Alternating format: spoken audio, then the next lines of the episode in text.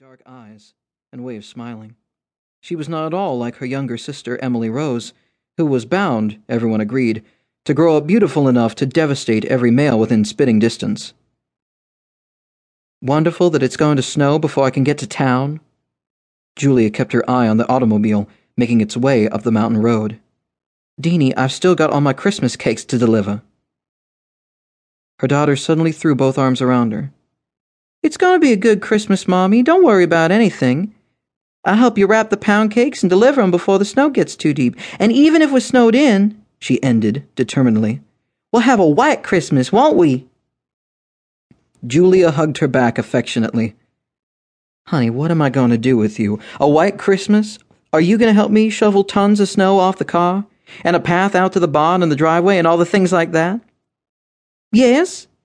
Deanie buried her face in Julia's sweater. I love you, Mother, she said, her voice muffled. I just don't want you to worry. Julia stroked her daughter's fine dark hair, drawn into two ponytails that hung over each ear. The past two years hadn't been easy, especially for Deanie. Since her father's death, she hadn't given up any of her babyhood fantasies.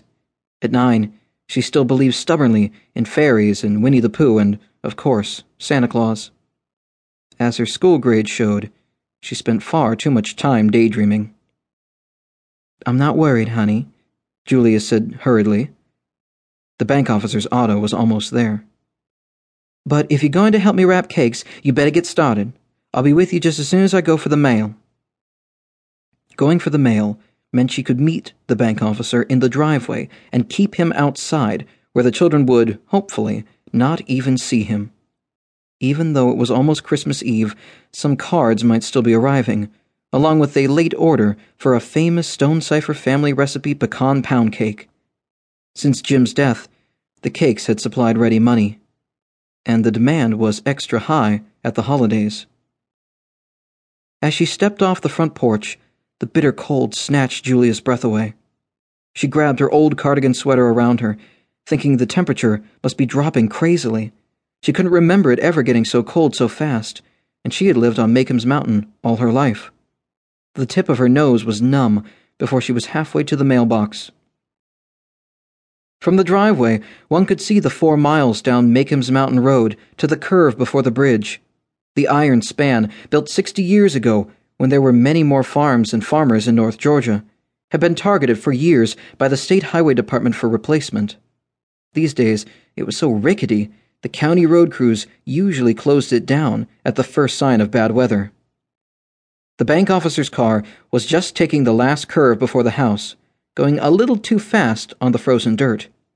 As she watched, the Cutlass skidded, failed to make the turn to the driveway, and stopped, angled out into the road. Julia took a deep breath.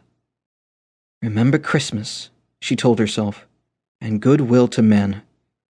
Even this one. The best she could offer was a promise that somehow she'd catch up on the November and December rent in the new year. The man inside the car opened the door and tested the red clay with the tip of one carefully polished shoe, muttering something under his breath about getting these confounded roads paved. Then he got out.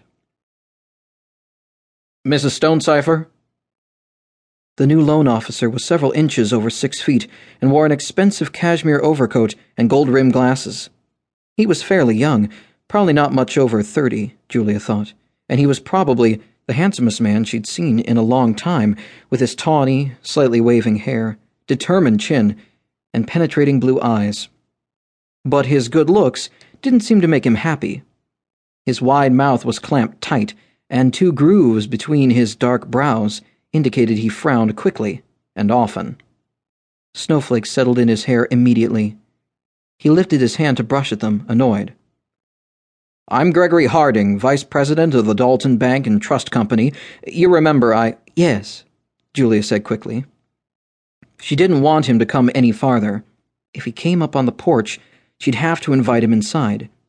She didn't want her girls to hear anything about unpaid rent.